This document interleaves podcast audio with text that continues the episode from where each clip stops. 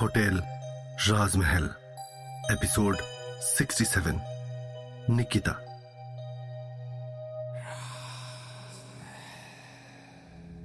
विशाल मल्लिका का गुस्सेल रूप देखकर बहुत ज़्यादा हैरान रह जाता है। विशाल मन ही मन दिव्या को चाहने लगा है, और यही वजह है कि वो किसी भी कीमत पर दिव्या से अलग नहीं हो सकता।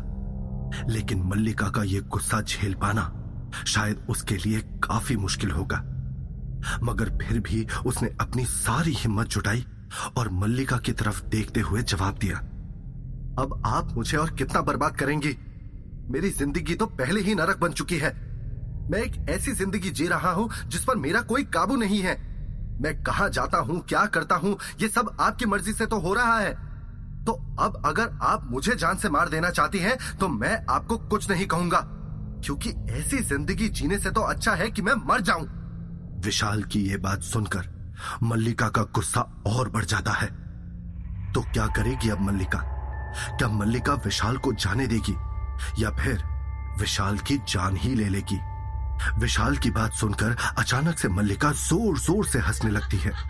मल्लिका की हँसी की तेज होती आवाज़ के साथ साथ धीरे धीरे कमरे की दीवारों के साथ पूरा होटल भी मल्लिका की हँसी में शामिल होने लगता है। विशाल घबराकर उन आने वाली हँसी को सुनकर अपने चारों तरफ़ देखने लगा, मगर उसे कोई भी नज़र नहीं आया। उन हँसी ठहाकों की आवाजों से विशाल को अपने अंदर एक अजीब सी घबराहट महसूस होने लगी, और विशाल को ऐसा लग रहा है, मानो वो कई सारे लोगों से घिरा हुआ हो।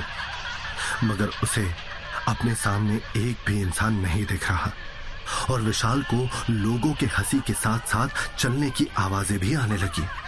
तभी विशाल को ऐसा लगा कि बहुत सारे लोग एक साथ घूरते हुए उसके ही तरफ़ लगातार बढ़ रहे हों। विशाल धीरे धीरे पीछे की तरफ़ हटते जाता है। विशाल को इस वक्त ऐसा लग रहा है जैसे उसकी मौत उसके काफ़ी नज़दीक खड़ी हो। तभी अचानक से सब कुछ शांत हो जाता है। उस कमरे में चल रही तेज हवाएँ बिल्कुल बंद हो गई और अब विशाल को किसी भी तरह की हंसने की आवाज़ या फिर चलने की आवाज़ें नहीं आ रही हैं। वो समझ नहीं पा रहा है कि आखिर मल्लिका के दिमाग में चल क्या रहा है। और उसी वक्त उसके कानों में मल्लिका की धीमी सी फुसफुसाहट भरी आवाज़ आई। तुम यहाँ से जा सकते हो, विशाल। जाओ, जाकर रिसेप्शन पर अपनी ड्यूटी करो। इस आवाज़ को सुनकर विशाल सन्न रह गया और विशाल के रोंगटे छूट गए। विशाल को मल्लिका की बातों का मतलब समझ नहीं आया और वो हैरानी से इधर उधर देखने लगा। विशाल को हैरानी पूर्वक इधर उधर देखता हुआ देखकर मल्लिका ने कहा, अरे, इतनी हैरानी से इधर उधर क्या देख रही हो विशाल? मैं तुम्हारे सामने खड़ी हूँ। मल्लिका के इतना कहते ही विशाल ने देखा कि एक आकृति उसके सामने उभर कर आने लगी और एक तेज हवा के झोंके के साथ मल्लिका विशाल के सामने मुस्कुराती हुई खड़ी होती है। अभी तो तुम्हें मेरे होटल राजमहल की आत्माओं को उनका इंसाफ दिलवाना है।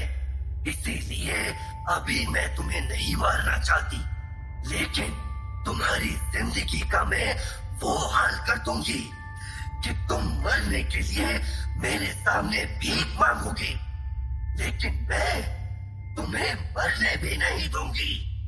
मल्लिका ने चीख कर अपनी खौफनाक हँसी हँसते हुए विशाल की तरफ़ अपनी लाल लाल आँखें करते हुए कहा, विशाल तुरंत उठ खड़ा हो जाता है और हैरान, परेशान सा मल्लिका की तरफ़ देखने लगता है। आज विशाल को मल्लिका का बर्ताव पहले के दिनों से काफ़ी अलग नज़र आ रहा है। मल्लिका कभी विशाल से अपनी खौफनाक आवाज़ में चिल्लाने लगती तो कभी उस पर जोरों से हंसने लगती। अब तुम यहाँ खड़े खड़े क्या कर रहे हो? जाओ रिसेप्शन डेस्क पर अपनी ड्यूटी पूरी करो और बचा लो अपनी दिव्या को। मल्लिका ने एक बार फिर अपनी डरावनी और सख्त आवाज़ में कहा। उस आवाज़ की वजह से होटल राजमहल में लगी सारी पेंटिंग्स ऐसे हिलने लगी। मानो वहाँ भूकंप आ गया हो। यह सुनकर विशाल हैरान रह गया। विशाल भी खुद को संभालता हुआ, बिना कोई जवाब दिए भागता हुआ वहाँ से रिसेप्शन डेस्क की तरफ़ चला गया। तभी एक बार फिर मल्लिका की डरावनी, हैवानियत भरी आवाज़ उसके कानों में आई और वो चलते चलते अपनी जगह पर रुक गया। ये मत समझना समझना कि मैं अभी तुम्हें यहाँ से जाने दे रही हूँ तो तुम बच गए हो। बच गए हो आगे अब जो कुछ भी होगा भी होगा उसके जिम्मेदार सिर्फ़ तुम होगे विशाल। सिर्फ़ तुम तुम। इस बार मल्लिका की आवाज़ इतनी तेज होती है कि विशाल को अपने कान तक बंद करने पड़ जाते हैं। विशाल को ऐसा महसूस हुआ जैसे उस आवाज़ के साथ साथ और भी कई लोगों की आवाज़ें साथ आ रही हो। मल्लिका के इस धमकी को सुनकर विशाल को कोई फ़र्क नहीं पड़ता और वो दिव्या की फ़िक्र करता हुआ भागता चला जाता है। विशाल को उस होटल राजमहल में पसरे मनहूस सन्नाटे में अपने दिल की धड़कन तक साफ़ सुनाई दे रही होती है। उसके जाने के बाद मल्लिका के चेहरे पर एक स्माइल आ गई, जैसे उसके दिमाग में कुछ चल रहा हो। मगर मल्लिका के दिमाग के खुराफात जान पाना इस वक्त किसी के लिए भी मुमकिन नहीं है। नीचे पहुँचते ही विशाल ने देखा कि दिव्या एक किनारे पर घुटनों से अपना मुँह छुपाए बुरी तरह से काँप रही है। दिव्या को इस हालत में देखकर विशाल हक्का बक्का रह गया और भागकर उसके पास गया। दिव्या, क्या हुआ? क्या हुआ तुम्हें?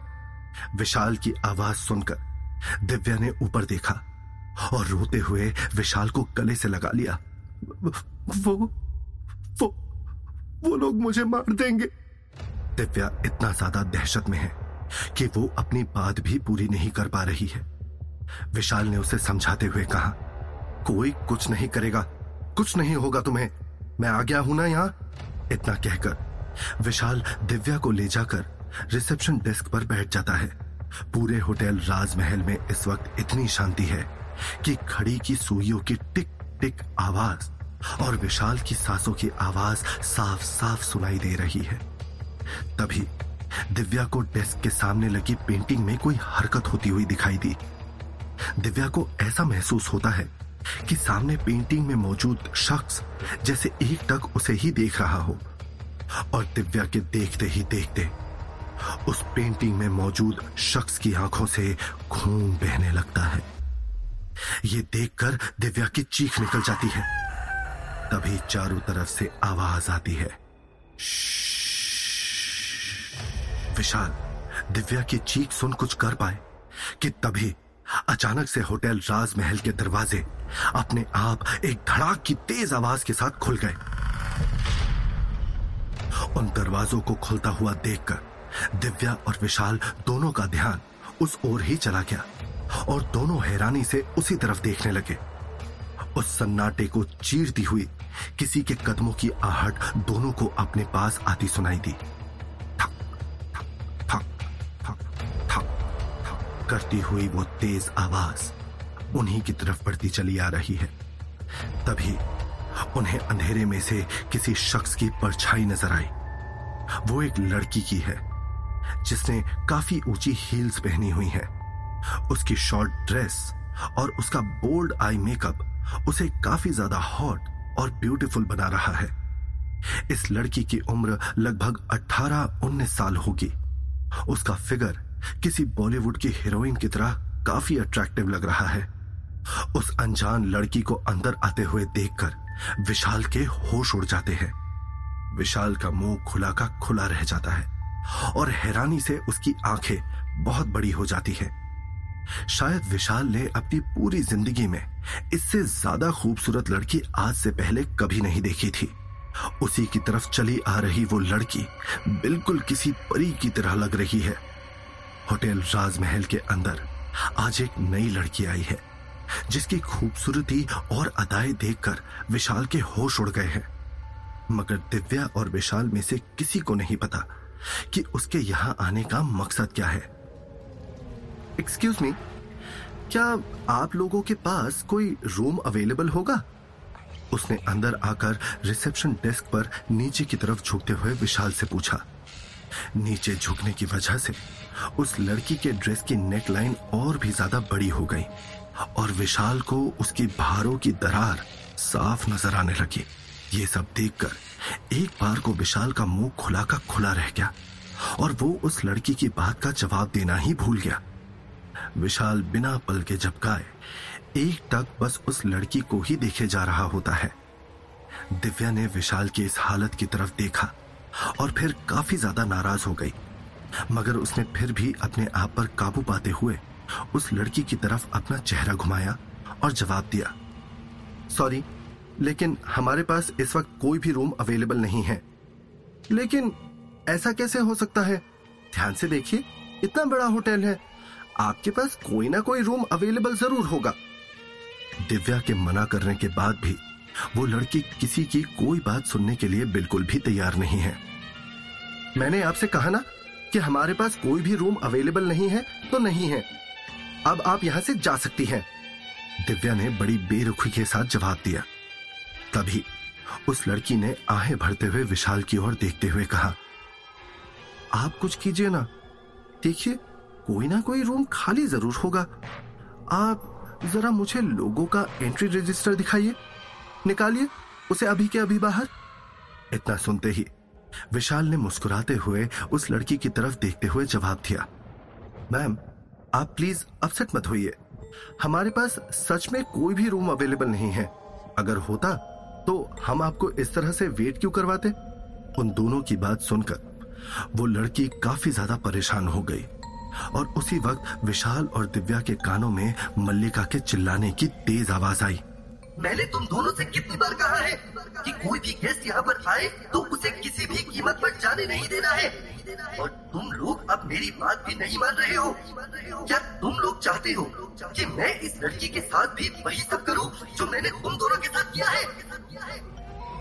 मल्लिका की उस जोरदार आवाज़ को सुनकर विशाल और दिव्या के चेहरे का रंग उड़ गया। लेकिन हैरानी की बात तो ये है कि मल्लिका की आवाज़ सिर्फ़ विशाल और दिव्या को ही सुनाई दी। वहीं उनके सामने खड़ी वो लड़की हैरान होकर विशाल और दिव्या की हरकतों को देख रही होती है। जैसे ही उन दोनों ने मल्लिका की बात सुनी, वो काफ़ी ज़्यादा डर गए और घबराकर एक दूसरे की तरफ़ देखने लगे। वो दोनों उस लड़की को होटल राजमहल में रुकने नहीं देना चाहते हैं। लेकिन अब उनके पास और कोई चारा भी नहीं है।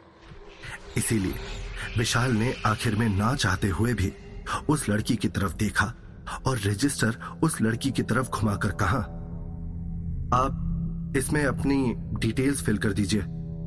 विशाल की बात सुनकर उस लड़की के चेहरे पर एक बड़ी सी मुस्कान आ गई और उसने तुरंत खिलखिलाते हुए अपनी डिटेल्स उसमें फिल कर दी। विशाल ने उससे वापस रजिस्टर लेते हुए कहा थैंक यू मैम विशाल की बात सुनकर उस लड़की ने कहा प्लीज़ कॉल मी निकिता ये सुनकर विशाल मुस्कुराने लगता है और वही दिव्या को ये सब सुनना बिल्कुल भी अच्छा नहीं लग रहा होता। इसीलिए दिव्या ने चिढ़ते हुए उस लड़की की तरफ़ देखा और विशाल के हाथों से चाबी छीनते हुए उस लड़की को देते हुए कहा, ये लीजिए आपकी keys for room number four zero one one thanks finally तुम लोगों के पास मेरे लिए एक रूम तो खाली हुआ। इतना कहकर निकिता ने अपने कमरे की चाबी लेने के लिए अपना हाथ आगे बढ़ाया और उसकी उंगलियाँ गलती से विशाल के हाथों को छू गई। उन दोनों के हाथ वहीं पर रुक गए और वो दोनों एक दूसरे की तरफ़ देखने लगे। विशाल को ऐसा लगा जैसे उस लड़की के छूते ही उसके बदन में एक बिजली दौड़ गई हो। दिव्या ने उन दोनों को एक दूसरे के इतने नज़दीक देखा और उसका दिल टूट गया। मगर दिव्या ये बात अच्छी तरह से जानती है कि उसका विशाल के ऊपर कोई हक नहीं और विशाल अपनी मर्ज़ी का मालिक है। इसीलिए दिव्या ने अपने टूटे दिल को संभालते हुए धीरे से अपना गला साफ़ करते हुए कहा, अब आप जाकर आराम कर लीजिए, मैम। यू वेलकम दिव्या की आवाज़ सुनते ही विशाल और निकिता जैसे अपने होश में आ गए और काफ़ी अनकंफर्टेबल होकर इधर उधर देखने लगे। आखिरकार निकिता ने दिव्या की तरफ़ देखकर स्माइल की और उसके बाद वहाँ से अपने कमरे की तरफ़ जाने लगी। तभी उसने पीछे मुड़कर विशाल की तरफ़ देखा और कहा, मेरा बैग आप रूम में छोड़ देंगे? विशाल ने मुस्कुराते हुए कहा हाँ हाँ क्यों नहीं? विशाल जैसे ही उसके पीछे जाने लगता है, दिव्या उसे रोकते हुए कहती है, तुम इसे छोड़ने नहीं जाओगे। विशाल ने भी धीरे से दिव्या से कहा, अरे, वो हमारी गेस्ट है यार। उसका सामान तो छोड़कर आना पड़ेगा। ये कहते ही विशाल बैग लेकर निकिता के पीछे पीछे चला जाता है। रूम में जाकर विशाल जैसे ही निकिता का बैग रखता है तो उसकी नज़र सामने खड़ी निकिता पर जाती है, जिसने विशाल के सामने ही अपने कपड़े उतारना शुरू कर दिया है। विशाल ये देखकर हक्का पक्का रह जाता है। और फटाफट रूम से बाहर निकल जाता है। निकिता विशाल की इस हरकत पर मुस्कुराने लगती है। विशाल के आ जाने के बाद दिव्या ने अपना सर चुपचाप नीचे की तरफ़ झुका लिया। दिव्या के चेहरे का रंग उतर गया है और उसने बिना विशाल की तरफ़ देखे बड़बड़ाते हुए विशाल से कहा कि आजकल की लड़कियाँ भी ना, इन्हें तो कपड़े पहनने की बिल्कुल तमीज ही नहीं है। क्या? विशाल उसकी बात सुनकर एक पल के लिए हैरान हो गया। विशाल को समझ में नहीं आ रहा होता है कि आखिर दिव्या को हुआ क्या है, जो वो ये बातें कर रही है। दिव्या ने अपनी पल के उठाकर एक पल के लिए विशाल की तरफ़ देखा और गुस्से में कहा, और नहीं तो क्या? कौन इतने छोटे छोटे कपड़े पहनता है? ऐसी लड़कियाँ ना बहुत चालाक होती हैं। सिर्फ़ लड़कों को फंसाने के लिए इस तरह के छोटे छोटे कपड़े पहनती है। और तुम्हारे जैसे लड़के इनको देखते ही इन पर मर मिटते हैं। ये सुनकर विशाल हैरान होकर कहता है, तुम्हारे कहने का मतलब क्या है? दिव्या ने उसकी तरफ़ घूरते हुए कहा, तुम ना सिर्फ़ मेरे हो, और अगर तुमने किसी और को देखा भी ना तो तुम्हारी आँखें नोच लूँगी। बड़े आए। दिव्या की आवाज़ साफ़ बता रही है कि उसे निकिता से जलन हो रही है। दिव्या, तुम पागल हो गई हो क्या? तुम ये कुछ भी बोले जा रही हो? अरे, उस लड़की को अभी आए हुए एक दिन भी नहीं हुआ है। और तुम अभी से उसको लेकर ऐसी बातें करने लगी। विशाल ने हैरानी से दिव्या की तरफ़ देखते हुए पूछा। लेकिन दिव्या ने विशाल की बात का कोई जवाब नहीं दिया। वहीं, ऊपर अपने कमरे में मौजूद निकिता ने किसी को कॉल किया। हाँ मैं होटल राजमहल पहुँच गई हूँ, और मैंने विशाल को देख भी लिया है। तुम फ़िक्र मत करो बस कुछ ही दिनों में वो मेरे इशारों पर नाचना शुरू कर देगा। कौन है ये लड़की निकिता, जो अभी अभी होटल राजमहल में आई है? किस मकसद से ये इस भूतिया होटल में आ पहुँची है? किससे बात करके उसने विशाल को अपने इशारों पर नाचने की बात कही है? जानने के लिए सुनिए होटल राजमहल, सिर्फ़ पॉकेट एफएम पर।